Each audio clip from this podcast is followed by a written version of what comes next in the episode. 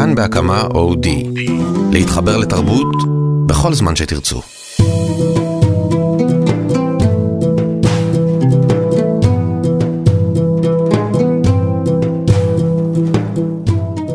שלום, אתם על גם כן תרבות בכאן אודי, פלטפורמות הפודקאסטים של תאגיד השידור הישראלי. היום אנחנו נעסוק בסליחה, ונתחיל באוסקר. בעוד שבועיים מתקיים טקס האוסקר, ומיד עם ההכרזה על המועמדים, מבקרי הקולנוע ברחבי העולם שמו דגש על דבר אחד. מל גיבסון. כן, מל גיבסון, השחקן, הבמאי, שבמשך שנים זכה לכתף קרה מהוליווד בגלל אמירות אנטישמיות, אה, כמו היהודים אחראים על כל המלחמות בעולם, ואמירות מיזוגניות, כמו כשהוא אמר לבת הזוג שלו שהוא מקווה שהיא תיאנס ושהבית שלה יעלה באש, חזר השנה לרשימות המכובדות של המועמדים לאוסקר, והוא מועמד על פרס הבימוי על סרטו הסרבן. וגיבסון השנה הוא לא היחיד שהוליווד סולחת לו, גם השחקן קייסי אפלק. קייסי אפלק ב-2010 הוגשו נגדו שתי תביעות אה, בדרגות שונות של הטרדה מינית, על שתיהן הוא התפשר מחוץ לבית המשפט. ובכל זאת, השנה הוא מועמד לאוסקר על התפקיד הרגיש שלו בסרט מנצ'סטר ליד הים. לעומתם, השחקן והבמאי נייט פארקר זה במאי שחקן אה, שחור עור שזכה בפרס הגדול בפסטיבל סנדנס האחרון על הסרט הולדתה של אומה. זה היה סרט שדובר רבות, כולם חשבו שהוא יהיה מהמובילים במרוץ לאוסקר, הוא מתעלמים ממנו. הסיבה? חודשיים אחרי שהוא זכה בסנדנס נודע שסטודנטית שהאשימה אותו שאנס אותה כשלמד בקולג' אז הוא יצא זכאי, התאבדה. הדבר הזה כמובן הציף את הסיפור כולו, והוליווד עשתה את שלה, התעלמה ממנו. אז למי הוליווד סולחת ולמי לא? למה רומן פולנסקי, וודי אלן ומל גיבסון זוכים לכבוד ולהלל בטקסי פרסים ונייט פארקר לא? האם צבע העור שלו והעובדה שהוא שחור הוא פקטור בהיררכיה של הסליחה? בדיוק בזה נעסוק היום בתוכנית, אנחנו נעסוק בסליחה בעולם התרבותי. נדבר עם כתב ישראל היום ערן סוויסה על הפרשות ועל ההסתבכויות הגדולות של אנשי התרבות בישראל. נדבר עם אמיר בן דוד, שהיה אחד מיוצרי המיתוס של זוהר ארגוב. נשוחח עם יאיר גרבוז, שעמד באחת מהפרשיות הפוליטיות המובילות בשנתיים האחרונות. ועם דוקטור יובל דרור אנחנו נראה כיצד הרשתות החברתיות מלעיטות את היצרים. אבל אנחנו מתחילים עם מרלין וניג, היא סופרת, מבקרת וחוקרת קולנוע. איתה אנחנו רוצים לדבר על תהליך הסליחה בהוליווד, והאם היא בעצמה סולחת. מרלין, שלום. בוקר טוב, בוקר טוב גואל. אז למה מל גיבסון וקייסי אפלק כן ונייט פארקר לא? אה, אז ככה, בוא נגיד שמל גיבסון זה נגמר בהתבטאויות חמורות אמנם, mm-hmm. אבל מודה ועוזב ירוחם, כמו שאומרים, mm-hmm. ומאידך גיסא, אה, אז כל הסיפור עם נייט פארקר הוא הרבה יותר מורכב, mm-hmm. בגלל שמדובר פה קודם כל כן, בשחור, שמצופה שהוא יזדהה עם המיעוטים, mm-hmm. ועם ועושה סרטים מוחלשות, על זה, כן. ועם קבוצות מוחלשות, על אחת כמה וכמה נשים, על אחת כמה וכמה שהסרטים שלו עוסקים באקטיביסטיות חברתית כלשהי. Mm-hmm. ו, אה, ומאדם כזה אנחנו מצפים, בוא נקרא לזה לטיפה יותר אה, סולידריות כנשים, ואנחנו מאוד מאוד מאוד מופתעים ומזועזעים כשהוא מועד, אבל הסיפור של, אני חושבת, של נייט לא נגמר במעידה, אלא בטרגדיה. Mm-hmm. כי אם באמת מדובר בבחורה שהתאבדה בעקבות אה, אונס שהיא חוותה מצידו, אז מדובר באמת באשמה שהיא... אבל צריך לומר שבית המשפט הוציא אותו זכאי אז באותם שנים.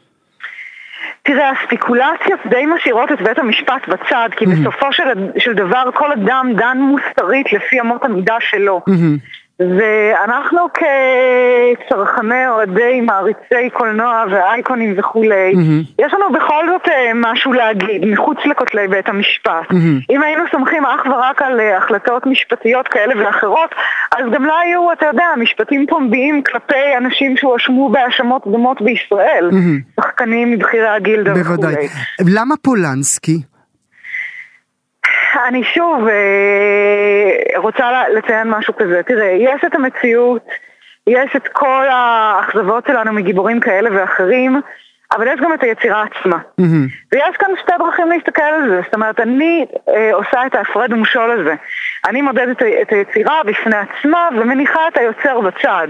אבל יש כאלה שקשה להם להפריד את היצירה מהיוצר, ואז mm-hmm. הם באמת ישאלו למה פולנסקי. Mm-hmm. אמ, אי אפשר להתעלם מיצירה בסדר גודל של פולנסקי.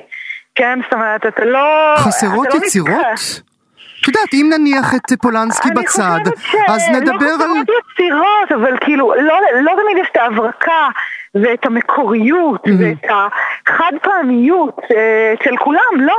אה, בכל הרפרטואר אה, העולמי, בקולנוע, ועל אחת כמה וכמה שאפשר להשליך את זה על הרפרטואר הישראלי, אז כל הזמן יוצאות יצירות חדשות. השאלה היא איזה יצירות באמת ייזכרו ויהיו חלק מהקנון בסופו של דבר. פולנסקי הוא חלק מהקנון האוניברסלי. זאת אומרת, אין חובב קולנוע שלא מכיר אפילו את הסרט האחרון שלו, ונוס בפרווה. אבל זה לא משנה, העניין הוא פה אחר, העניין הוא עד כמה אתה כאדם אה, שצורך קולנוע, או כחוקר קולנוע, או כמבקר קולנוע, מוכן להשאיר רגע את מי שעשה את הסרט הזה בצד, mm-hmm. ולהסתכל על היצירה שלו כיצירה עם אמירה חד פעמית. תכלס, אני אגיד, אני אגיד לך את האמת, מרלין, אני, אני, אני, אני, אין לי כוח אליהם, כי אני לא יכול לעשות את ההפרדה הזו אה, בין היוצר לבין היצירה שלו, כשהיצירה כולה זה היוצר, הרי אנחנו יודעים שהם יוצרים מעצמם. זה מאוד מעניין, כי נתבקשנו, מבקרי הקולנוע, אה, לתת את הבחירות השנתיות שלנו לאתר סרט, mm-hmm. ואני בחרתי בקייסי אפלק כשחקן השנה בגלל התפקיד שהוא עשה במנצ'סטר. ו, אה, וקיבלתי באמת אה, טלפון ממבקרת עמיתה שלי, mm-hmm. שאמרה לי, אני מזועזעת מהבחירה שלך, מה באמת, בחרת אותו? לא שמעת על ההטרדות המיניות שהוא מואשם בהן? כאילו, יכלת לעשות את ההפרדה? אמרתי לה, כן, אני עושה את ההפרדה. Mm-hmm. מבחינתי, התפקיד שהוא גילם במנצ'סטר על שפת הים, הוא, אה, הוא תפקיד חד פעמי, mm-hmm. ואני לא, אני לא מתכוונת לערבב בין זה לבין ההחלטות שלי, כן? ומי אני בוחרת בשחקן השנה. אז הנה שלאותה מבקרת זה כן מאוד הפריע, והיא לא הייתה בוחרת בו בחיים. Mm-hmm. אוקיי? ולעומת זאת, אצלי אני יכולתי לעשות את ההפרדה הזו ולהגיד זו היצירה שלו. אגב, אותו ויכוח עלה בדיוק סביב סוגיית משה איבגי בפסטיבל חיפה האחרון. היית, היית מעניקה פרס למשה איבגי? אז היה ממש אה, סיעור אה, מוחות קדחני בעניין הזה, ואני גם חברת אה, הנהלת איגוד התסריטאים. והעלינו המון שאלות, אם אפשר באמת להפריד או לא. תשמע, השאלה הזו כמובן היא, היא הייתה פתוחה, היא נותרת פתוחה. ובכל זאת את צריכה, לה... בכל זאת את צריכה להכריע. לא בחרו בבן אפלק עוד לפני, עוד לפני שיצאו השמועות. כן, אבל מרלין, אני שואל, את יושבת בחבר השיפוט של פסטיבל חיפה, את מעניקה או לא מעניקה פרס לאיבגי? אה, אז שוב, אני, הצוות, צוות השיפוט צריך להחליט אם הוא יכול לא, להפריד את היצירה. בס... אם, את, אם את היית בצוות השיפוט. במקרה הזה, במקרה הזה אני אגיד לך, אה, המדינה שלנו היא כזאת קטנטונת והתעשייה פה כל כך קטנה, שאולי באמת כאילו אתה אומר, בוא נגיד, אם יש לי ארבעה שחקנים שהם מועמדים מובילים, ופחות או יותר הניקוד ביניהם הוא אחד פלוס אחד מינוס, אז אולי אני אתן ולא אתן למשה איבגי את הפרס. אבל כשאנחנו מדברים באמת על אוסקרים ועל רמה אוניברסלית ועל מדד של יצירות שהם כאילו, המדדים האלה הרי הם לא חוקיים, אין בהם חוקים קבועים. מריל סטריפ מעומדת בפעם ה-20 לאוסקר ה-20, אתה, אתה רוצה להגיד לי שאין שחקניות, אולי אין שחקניות אחרות עם כזה רזומה כמו שלה. אבל, אבל בוודאי שיש המון שחקניות שהיו יכולות להיות מעומדות, אז למה שוב מריל סטריפ? אז תראה, אני מדברת איתך על החד פעמיות של יצירה ש, שבה אנחנו יכולים להחליט, אוקיי, אנחנו מערבבים את המציאות ואת החיים האישיים, את המעשים הנוראיים והמזעזעים של היוצר, או שאנחנו מעמידים רגע את הדבר הזה בצד. אני אתן לך לדוגמה את וודי אלן, כן? טוב, אצלו זה תמיד היה בינתיים רק, אה, רק אה, דובר על, זה לא שהוא הסתבך אוקיי, באמת. אוקיי, בוא נלך אחורה לז'אן ז'נה, שישב בכלא על רצח, כן, על ועדיין אנחנו. עדיין אנחנו קוראים אותו בתור אחד התסריטאים הגדולים בעולם. מרלין וניג, תודה רבה שהיית איתנו, תודה החכמת לך. אותנו. להתראות, תודה לך.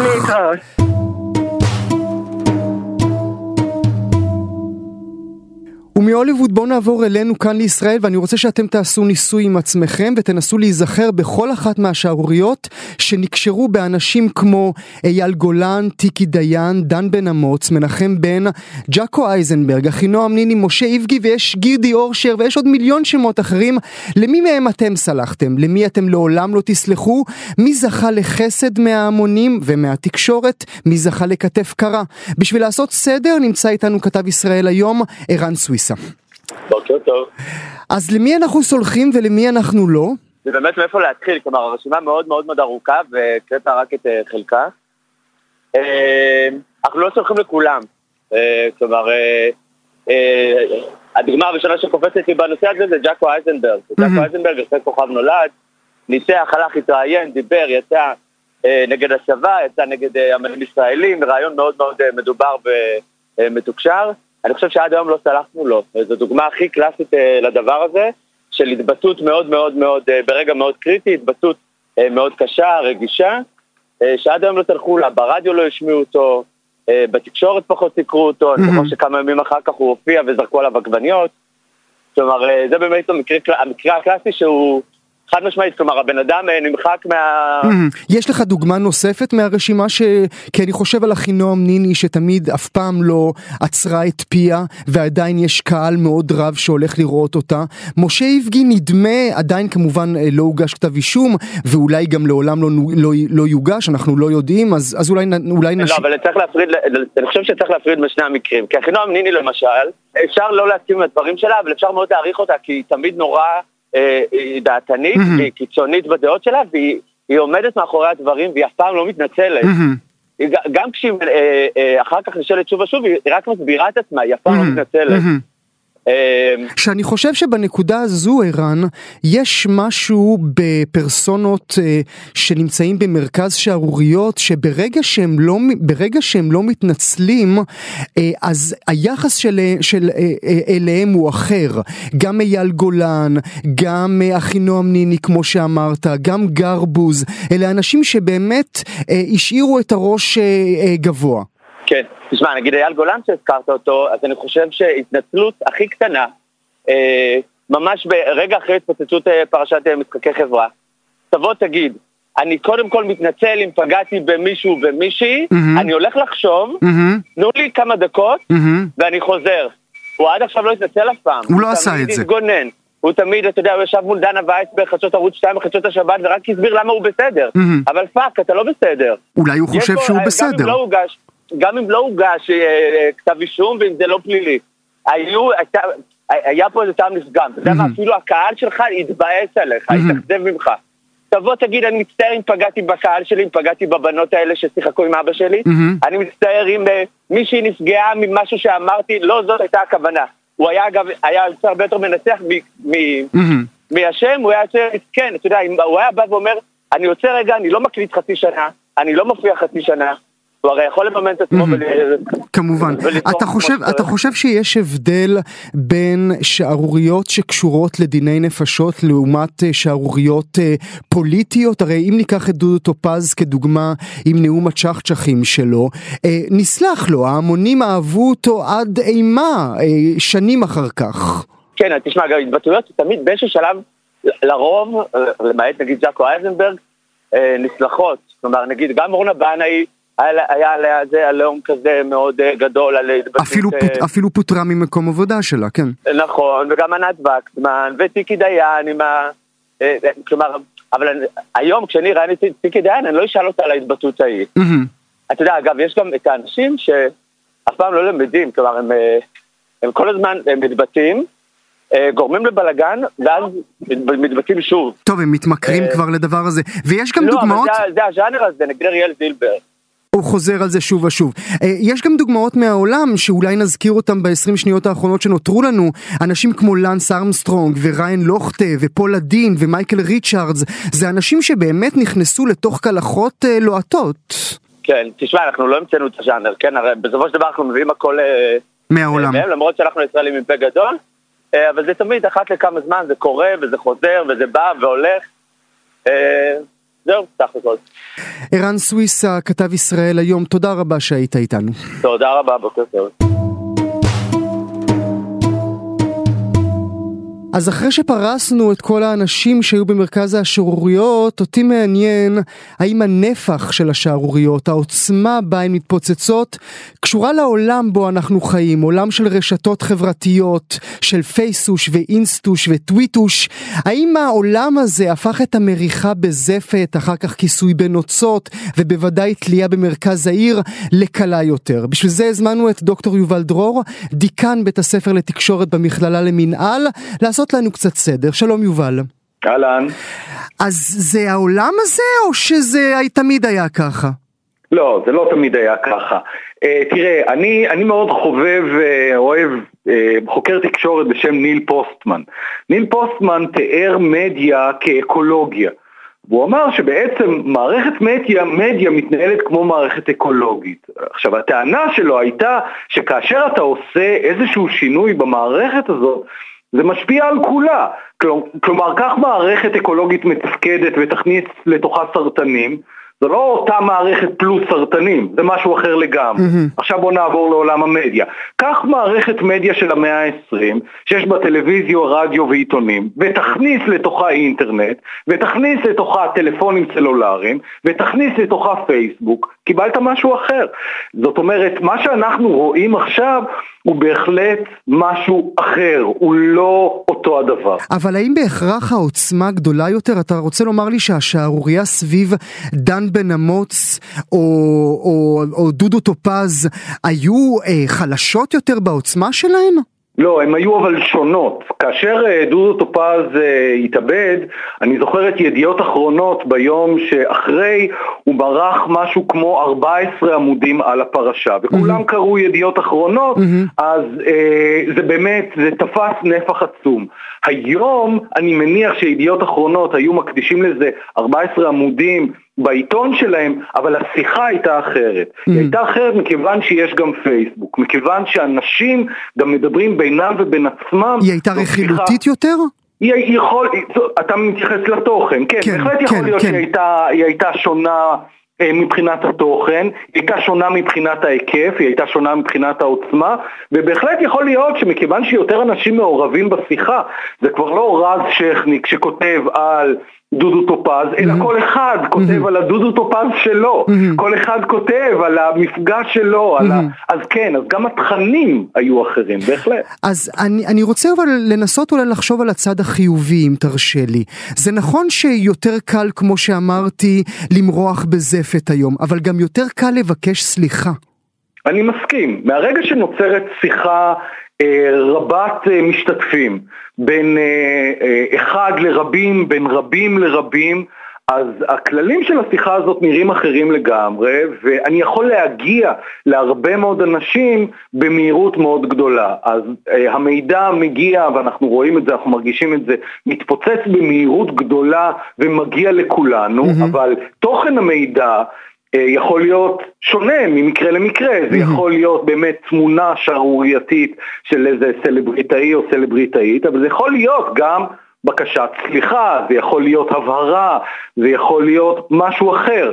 ולכן כל הדינמיקה של השיחה הזאת והדינמיקה התקשורתית שאנחנו חווים היא דינמיקה אחרת, משהו שבאמת לא הכרנו כי פשוט לא הייתה הפלטפורמה המתאימה.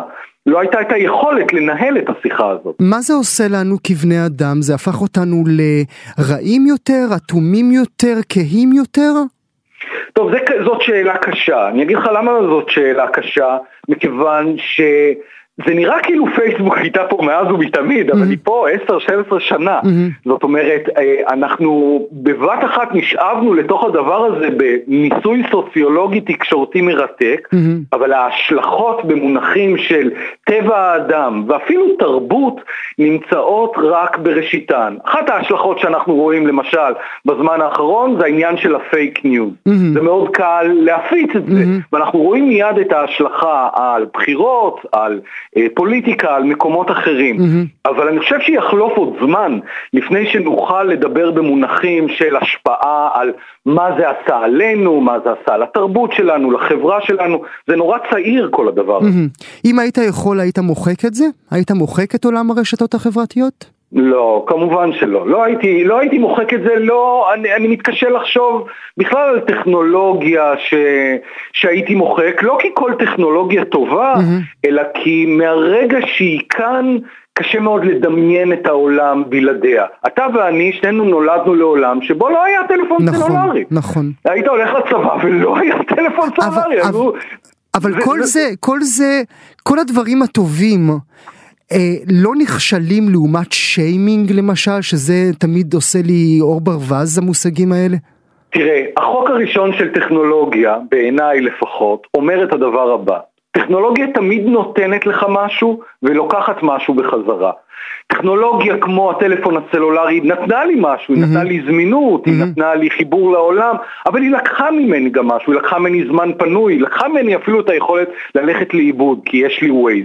טכנולוגיה תמיד נותנת משהו ולוקחת משהו בחזרה. אז היא נתנה לי את פייסבוק, אז אני יכול לשחק באנגרי ברדס, ואני יכול לתקשר איתך וליצור קבוצות ולעשות המון דברים מהממים, אבל היא לקחה ממני משהו, היא לקחה ממני יכול להיות את הצניעות, היא לקחה ממני את החמלה, היא לקחה ממני אולי עומק, mm-hmm. כי אנשים מרגישים שהם מיד יודעים את הסיפור, mm-hmm. ולכן הם מיד טובעים אה, בתוך הדבר הזה, ואחת התוצאות היא שיימינג. Mm-hmm. אז אין ספק שזה תמיד מגרש שבו ביד אחת אתה מקבל משהו, ביד שנייה אתה מפסיד משהו. Uh, השאלה שאתה שואל, האם הרווח גדול מההפסד? אני חייב להגיד שכל אחד עונה על השאלה הזאת באופן אחר. Mm-hmm. מוטי קירשנבאום, עליו השלום, כשהייתי מגיע לאולפן שלהם, היה תמיד אומר לי, אתה והאינטרנט שלך, זה הרי יוריד אותנו היגון שאולה. זאת אומרת, זאת הייתה התשובה שלו, מה זה הדבר הזה? זה דבר נורא. אבל לדבר עם ילדים, הם לא יכולים בכלל לחשוב על עולם אחר. בעיניהם זה, זה דבר נהדר. אז, אז אני חושב שהתשובה היא מאוד אישית בהקשר הזה. דוקטור יובל דרור, דיקן בית הספר לתקשורת במכללה למינהל, תודה רבה שהיית איתנו. תודה, בכיף להתראות. ועכשיו, אל המלך.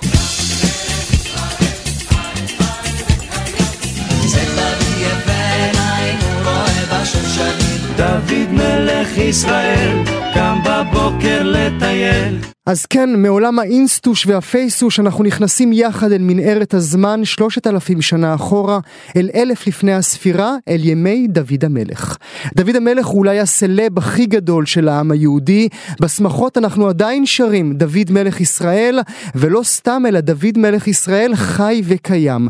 וכל זה למרות, אולי בגלל, כל הפגמים האישיותיים שלו. כשאנחנו קוראים בספר מלכים את עלילות דוד, אנחנו מגלים אדם כוחני, תככן, שלא היסס לשפוך דם, וכמובן, החטא הגדול שלו שכולנו זוכרים עם בת שבע. שם הוא לא רק נאף איתה, אלא גם שלח את בעלה אוריה למות במלחמה. הוא אמנם נענש, אנחנו כמובן זוכרים את העובדה ששכל את בנו אבשלום, אבל בכל זאת, למרות הכל, דוד הוא עדיין מלך ישראל, והוא חי וקיים. שלום לחגי דגן, סופר וחוק... וחוקר מחשבת ישראל במכללה האקדמית ספיר. שלום שלום. אז הוא הסלב הכי גדול שהיה לנו, נכון? לפחות אחד מהם, כן. יכול להיות שהכי גדול, כן. הוא, הוא, ב top, הוא ב top שלוש, נכון? לא, הוא, הוא בפסגה, בפסגה. כן. למה אנחנו סולחים לו? אז קודם כל זה מאוד מעניין לראות שהסיפור עצמו, כפי שהוא מופיע בתנ"ך, הוא סיפור מאוד ג'וסי, מאוד עסיסי, עם הרבה מאוד אקשן, לא פחות טוב מכל מיני סיפורים שאנחנו מכירים, uh, מ, למשל מאני קלאודיוס, mm-hmm. כן, של גרייבס על uh, קיסרים רומאיים, יש שם הרבה מאוד דם, הסיפור הוא מאוד מדמם, mm-hmm. יש שם הרבה מאוד סקס. Uh, דוד בתנ"ך הוא בעצם איזה מין פרחח, הוא מתחיל כאיזה מין שכיר חרב, קצת כזה פושע בשולי החברה, יש לו איזה מין כנופיית שודדים כזאת שמסתובבת איתו, הוא תובע דמי חסות מנבל הכרמלי, mm-hmm. יש לו איזה מין ככה איזה אדג' כזה הומוסקסואלי. אז למה בכל זאת? אז העניין הוא שיש לנו כנראה איזה מין תשוקה לגיבורים, mm-hmm. ואני גם חושב שהיהודי הגלותי לאורך הרבה מאוד שנים קצת פינטז על איזה מין, על איזה מין היפוך שלו, על איזה מין אנטיתזה כזאת שלו, על איזה מין גיבור מלחמה סקסי שלא יודע מורה ושבעצם בועט בכל החוקים. יהודים מאוד התלהבו מה... מה מהטיפוס הזה, משום שהוא היה בדיוק ההפך הגמור מכפי שהם היו ומהמצב הגלותי שלהם שמאוד תסכל אותם. ומי עשה לו, אה, עשה לו יחסי ציבור במהלך השנים? זה היה חז"ל? חז"ל עשו לו אה, יחסי ציבור, ומה שנקרא התודעה היהודית הרבנית המתמשכת לדורות, בנתה את הדמות שלו באיזה מין אופן סותר, כלומר מצד אחד אה, פינטזו עליו כעל איזה מין גיבור כזה, ומצד שני אה, תיארו אותו בתור מישהו שהוא בכלל איזה מין נעים זמירות ישראל והמחבר של תהילים וטיפוס כזה שאיכשהו יותר התאים. למצב הנוכחי או לדימוי, לדימוי הנוכחי שלהם, mm-hmm. עד כדי כך שהם אפילו הצליחו להדחיק או להשכיח הרבה מאוד מהמאפיינים שאתה עכשיו הזכרת, mm-hmm. כן? אה, בעצם הדבר הזה שאתה מכנה אותו סליחה, המהלך הזה הוא מותנה בסוג של הדחקה או של השכחה. אנחנו, התנ"ך הוא איזה מין ספר כזה שהוא עומד בבסיס. התפיסה העצמית שלנו, הזהות שלנו, או משהו כזה, אבל מצד שני, אנחנו איכשהו מצליחים תמיד לעקוף אותו, לא לקרוא באמת מה שכתוב בו, משום שמה שבאמת כתוב בו הוא, הוא, הוא משהו שיכול מאוד להיות לא נוח לנו, או לסתור את האופן שבו mm. אנחנו תופסים את עצמנו. אז זה סוג של, זה סוג של פייק אה, ניוז כזה, אתה יודע, כל עוד, כל עוד נתנו את הכותרת המאוד יפה, אה, כמו הכותרות שנותנים לנו היום פוליטיקאים, אה, שדוד המלך חי וקיים, אה, ושהוא היה נעים זמירות, ושהוא היה כן. ג'ינג'י חמוד, ושהוא ניצח את גוליית, הכל סבבה.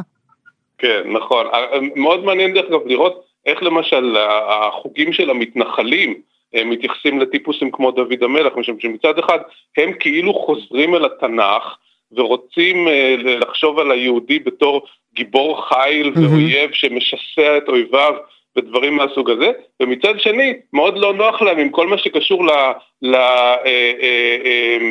אה, אה, המיני, לסקס בסיפור שלו. כן, כי הוא קצת הקרדשיאנס היה. אם אני יכול לקחת מהעולם הזה. יש שם למשל איזה מין סצנה שאבשלום, הבן שלו, שוכב עם כל הפילגשים של אבא שלו על הגג לעיני כל ישראל. יואו, למה לא? היה חבל שלא היו מצלמות אז. נכון, נכון.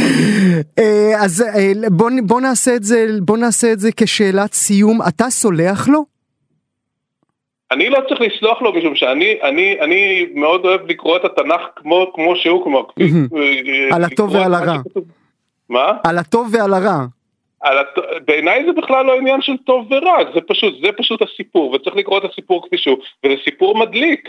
כלומר, אין, אין, אין פה בכלל מקום להצדקה או לסליחה או משהו כזה, זה פשוט, אלה היו אבותינו, או לפחות זה הסיפור על אבותינו, זאת האגדה על אבותינו, וזאת אגדה מקסימה, ו, ו, ו, ולא צריך להיות לנו שום, לא צריכה להיות לנו שום בעיה עם זה. חגי דגן, סופר וחוקר מחשבת ישראל במכללה האקדמית ספיר, תודה רבה שהיית איתנו. תודה לך. ועכשיו, ממלך אחד, בואו נעבור אל המלך השני. כבר עברו השנים, אך אזכור הימים, עת היינו אוהבים. אין בחורה שלא רוצה, צריך רק לדעת איך לקחת. כך ב-1978 אמר זוהר ארגוב לשופט שדן אותו לשלוש שנות מאסר, מהן הוא ריצה רק אחת, באשמת אונס. שנה אחרי שהוא שוחרר מהכלא, הוא מוציא את האלבום אלינור. בתוכו שירים נהדרים כמו אלינור, סוד המזלות, מלאך ילדה, עת דודים כלה, וכל השאר היסטוריה. במהלך השנים הוא מידרדר לסמים, מסתבך בפלילים, וב-1987, כשהוא שוהה בתא מעצר של משטרת ראשון לציון, הוא שם קץ לחייו. שש שנים אחרי מותו, יוצא לאקרנים זוהר, סרטו של ערן ריקליס, סרט שזכה להצלחה אדירה, ואת הסרט כתבו שניים, משה זונדר ואמיר בן דוד, סופר, יוצר, חבר להקת אב טיפוס ואחד מיוצרי סדרת התעודה מגש הכסף. שלום אמיר. אהלן, מה נשמע? אז בוא נדבר על בניית מיתוס של אומן, כי כשאתה יושב 4, 5, 6 שנים אחרי מותו של זוהר, אתה מתיישב לכתוב, ומה אתה אומר לעצמך? אה, קודם כל, אה, התיישבנו לכתוב שלוש שנים קודם, עוד לפני שהוא מת, אוקיי. לא, לא, לא, לא, לא. שלוש שנים אחרי שהוא מת, אה, זונדר ואני התחלנו לעבוד על כתבה שהלכה וגדלה והפכה להיות בעצם מין כתבת פרופיל ענקית עם סיפור חייו של זוהר. סיפור, כתבה שהתפרסה על פני 15 אלף מילה בסופו של דבר, mm-hmm. ממש בהיקף מאוד מאוד גדול. היא, היא הייתה התשתית שעליו, אחר כך אה, ממנו בעצם יצרנו את התסריט. אה, אבל נכנסנו לסיפור חייו ותחקרנו אותו בעצם אה, לצורך הכתבה הזאת, ראיינו כל מי שהכיר אותו מילדות ועד מותו, שבעצם מה שהניע אותנו זה המחשבה של זוהר, שבאותו זמן, שוב, אם אנחנו מדברים בבניית מיתוס, היה מיתוס בלעדינו, זאת אומרת, הוא התחיל לגדול אה, והיה אליל בלי קשר אלינו, mm-hmm. אבל אנחנו, כשניגשנו לראות מה אפשר לדעת עליו, מסתבר שלא היה, לא פורסם עליו כמעט דבר, למעט אה, ממש רעיונות ספורים, ובעיקר פרסומים במדורים הפליליים. זאת אומרת, הצד הפלילי שלו... היה מוכר אה, יותר. זכה להבלטה, ואתה יודע, מי שגדל בתקופה ההיא זוכר את הרעיון עם מני פאר, שגם שילבנו אותו בסופו של דבר mm-hmm, בסרט, mm-hmm. השתמשנו בו. סצנת הסיום אה, כמדומני. מה זה? זו סצנת הסיום אם אני לא טועה? לא, לא, לא, לא, לא, הרעיון שהוא מגיע למני פאר כג'אנקי ומספר על שהוא נגמר mm-hmm. ומראה את הוורידים שלו זה מה שהביא אותו לטלוויזיה ביום שישי, זאת אומרת, הוא אמנם הוציא אלבום והכל, אבל סיפורו היה סיפור, mm-hmm. הוא היה מוכר לציבור הישראלי מחוץ למוזיקה כנרקומן. עבריין וכולי. אבל כשאנחנו מדברים על בניית מיתוס, כשאתה יושב וכותב ומחליט על עלילת התסריט, מה אתה משאיר בחוץ, מה אתה חושב שצריך להשאיר בחוץ, והאם יש לך את המחשבה שאני הולך עכשיו לעשות סרט ולכן אני אולי צריך להאדיר, לעשות איזושהי גלוריפיקציה? תראה, זה שאלות שהתמודדנו איתן בגלל שבאמת הביוגרפיה של זוהר היא ביוגרפיה מאוד מורכבת ועדינה. הסרט מתחיל כשזוהר יוצא מהכלא, כמו שאמרת קודם. אה, אנחנו, אנחנו בעצם עניין אותנו זוהר בשנות, בשנים שבהן הוא פרץ והיה זמר. אה, פחות, פחות שנות האונס. כן, אתה יודע, עכשיו, זה לא, ש, לא שהסתרנו את זה, הוא יוצא מהכלא אה, כאנס, זה ברור לגמרי. ככה הסרט מתחיל, הסרט מתחיל כשחברים שלו לוקחים אותו הביתה, שהוא משתחרר מהכלא. Mm-hmm. וברור שהוא ישב בכלא על אונס, גם אשתו אה, ברכה מטיחה את זה בפניו, זה נמצא שם. אה, אנחנו לא מתמקדים, זה לא, זה לא הפוקוס שלנו, הפוקוס שלנו זה על זוהר שהופך להיות אה, אה, כוכב מסדר גודל אחר, שלא, שהתרבות הישראלית לא הכירה עד אז. והמנגנונים שבנו את הדבר הזה. זה, זה מה שעניין אותנו, עם זה התעסקנו עכשיו. הצד המיתולוגי, שאתה מכוון אליו או שואל עליו, נמצא שם ברובד שהוא רובד... רובד ב'. רובד פיקטיבי, שלנו, יש, יש כל הזמן הקבלה בסרט מההתחלה ועד הסוף, כולל כמה סצנות מפתח של עלייתו, של, עלייתו ונפילתו של זוהר מול עלייתו ונפילתו של מנחם בגין. Mm-hmm. כולל מפגש שאנחנו בדינו, שלכאורה קרה בין mm-hmm. זוהר הילד למנחם בגין, על, עדיין לא מוכר mm-hmm. לציבור בבית הספר שלו, זה, זה סצנת הפתיחה של הסרט בעצם. Mm-hmm. אתה שיל, אתה, אתה, ש, אתם שילמתם או אתה שילמת או קיבלת ריקושטים במהלך השנים על העובדה ש, שיצרת ההדרה של המיתוס? בלי סוף, כל הזמן, זה היה מהרגע הראשון. מהרגע הראשון, כולל מבני משפחה שלי, זאת אומרת, זה היה... שרצו מה? שאמרו מה? שאמרו מישהו אחד כמו זוהר ארגוב, לא מגיע לו יחס כזה, לא מגיע לו סרט כזה, מה עושים על אחד כזה סרט? אה, גם כמובן מהצד הפמיניסטי בעניין העונש, אה, גם התנסות על המוזיקה, על מה שאתה רוצה, באמת, היה הכל מהכל, ומצד שני, אני זוכר גם ביקורות עלינו, איך אשכנזים כמונו מעזים להתעסק עם זוהר ארגוב, מה אנחנו מבינים בזה, מה אנחנו יכולים לספר על זה, למה אנחנו נדחפים לסיפור הזה, גם זה היה. היום היית עושה אותו אחרת? בטוח. איך אחרת? דבר, אבל אני, תשמע, א', אני, אני פותח סוגריים, כל דבר שעשיתי בעבר הייתי היום אחרת. זה ברור, לא, באמת, אני אומר את זה. אני אומר את זה, זה כן, זה- כולנו. זה נכון, אבל זה נכון, כן. כל ספר ש... אתה יודע, כל דבר שכתבת בחיים, כל כתבה שכתבת בחיים הייתי כותב אותה אחרת, בוודאי. מן הסתם. ובכל זאת. לנקודה הזו? אז לא, אז, אני- אה, תשמע, עברו מאז 20 ומשהו שנה, אתה יודע, כל כך הרבה דברים ב- בחשיבה שלי על הסיפור, על זוהר, על כל המשמעויות שלו, על מזרחיים אשכנזים, הסיפור הזה טעון בכל כך הרבה מהמם. רובדים, אה, שברור שכמעט בכל דבר פה הייתי מתעסק, הייתי נוגע בו אחרת היום, כי התודעה שלי אחרת, זה לא, לא יכול, אתה יודע, זה לא, זה לא, הייתי אז בן 25, תשמע. לא היית יוצר, לא- לא היית יוצר את המיתוס שיצרת. אה, לא, לא, אני חושב שהסרט הזה היה סרט במקום, בוודאי בזמן, אולי טיפה הקדים את זמנו מהבחינה הזאת, זאת אומרת, כאילו הקדים את הדיון בשאלות האלה. אה, לא, לא, אני מאוד גאה בו, שלא שלא תטעה, אני מאוד גאה שעשינו את הסרט הזה, ומאוד גאה שעשינו אותו אז.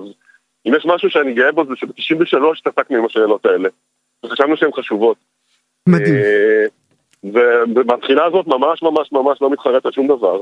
ברור שבדיעבד, אם הייתי יכול היום לעשות, אה, לכתוב סרט הזה או מן הסתם היה תסריט אחר.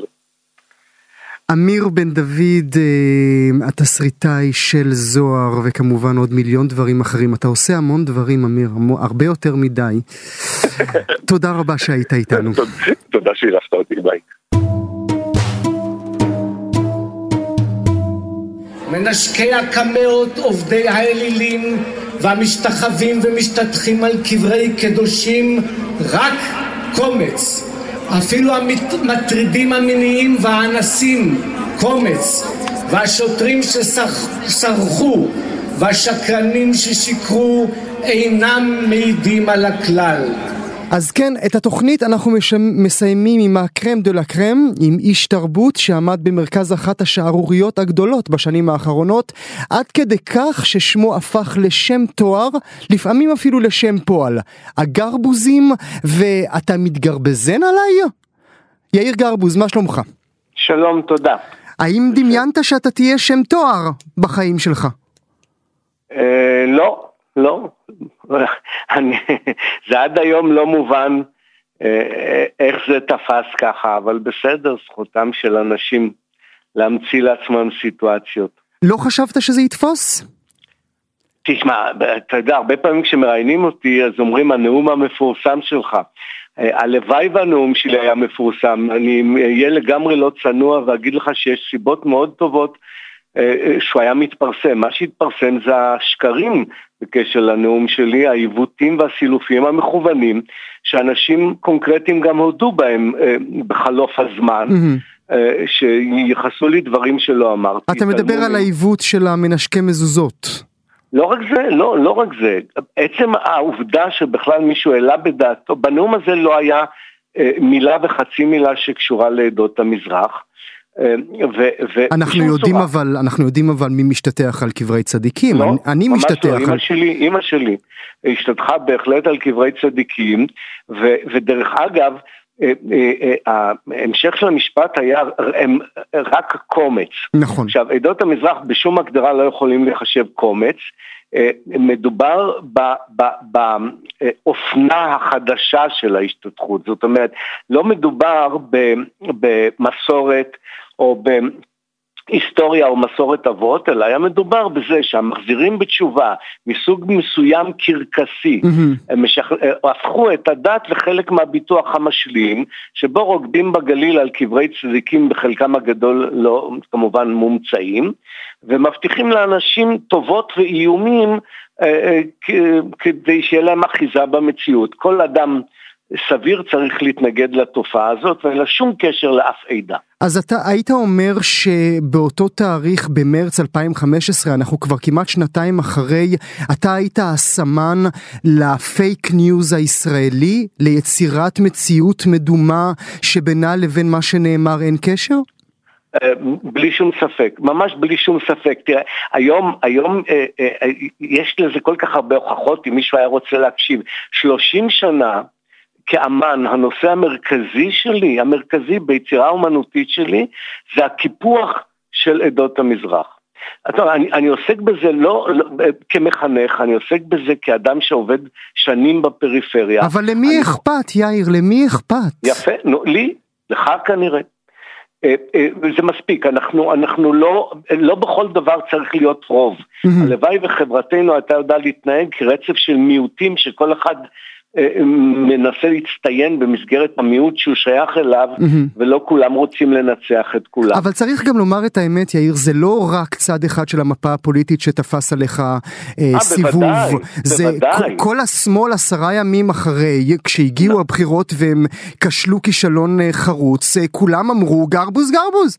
אז, אז הנה אתה רואה חלק מהסיבה לכישלון החרוץ הזה, לא הדברים שלי, אלא היכולת שלהם להתנער, לא להקשיב, לא לקחת את החומר אה, ולקרוא. הרי בעצם, בעצם הנאום היה בדיוק במקום הפוך, הוא ניסה להגיד האם ניתן למצוא אה, מכנה משותף אה, אה, לפעולה משותפת בין שמאל וימין, mm-hmm. ואני טוען כן, מהו המכנה המשותף? שלטון חוק, דמוקרטיה ומלחמה בגזענות. Mm-hmm. אם, איך עושים את זה? בואו נוציא מקרבנו את כל מה שהמחנה הימני והשמאלי קורא בשם קומץ. Mm-hmm. זאת אומרת, את הלה פמיליות, את הנוער הגבעות, את האנשים ש... ש... ואת הגזענות. Mm-hmm. עכשיו, אי אפשר להיות נגד גזענות מצד אחד, ולהגיד שהפליטים סודנים הם סרטן בגוף המדינה. Mm-hmm. עכשיו, מי שרוצה להיות בשני הכובעים האלה, משתמש גם בי כדי, כדי להלהיב את המחנה שלו. אז, אבל, בוא, אה, אבל בוא נדבר רגע על סליחה, דרשו ממך, תתנצל, תבקש סליחה, פי פי פי פה פה פה. אתה סירבת מההתחלה, זה לא שאתה באיזושהי צורה הורדת את הראש. תראה, אם, אם אתה עכשיו, לו עכשיו אתה היית אומר איזשהו, מייחס לי משהו, והייחוס שאתה... המצאת אותו באותו רגע היה שקר, אז, אז לא הייתי מתנצל אחרי זה על מה שאתה אמרת. Mm-hmm, אבל חטפת, זה לא היה קשור. חטפת ואתה לא בחור צעיר, איך זה היה לחטוף? תראה, אה, אה, זה היה, זה היה אה, כמובן מהצד של המחנה במרכאות שלי, שהוא כבר מזמן לא שלי, כואב יותר, מצד המחנה שממולי מגוחך ונלהם, זאת אומרת, אני, אני באיזשהו אופן, אם, אם מירי רגב השרה הייתה קשובה ומקשיבה, שזה אולי סממן תרבות ראשוני בכלל, היא הייתה בכלל מזמינה אותי לשיחה ויושבת איתי, כיוון, ושומעת את ניסיוני בהקשרים לתרבות בפריפריה, ואני נורא בעד, דרך אגב, הגישה העקרונית mm-hmm. שהיא מייצגת, שאומרת בואו נחלק אה, אה, את העוגה לגמרי אחרת ובואו ניתן אה, לפריפריה. ושאלה לסיום ויש לי שנייה אחת בלבד אז ברשותך בכן או לא, היית מוחק את השבעה במרץ 2015? לא. יאיר גר... לגמרי לא, ממש לא. אמרתי את שלי כמו שאני מצייר את שלי, כמו שאני מדבר איתך עכשיו, ו- ואם מישהו ירצה גם לבנות שקר על בסיס שיחתנו הנוכחית, זה יהיה חבל, אבל אני לא אגיד חבל שדיברתי. יאיר גרבוז, תודה רבה שהיית איתנו. כל טוב.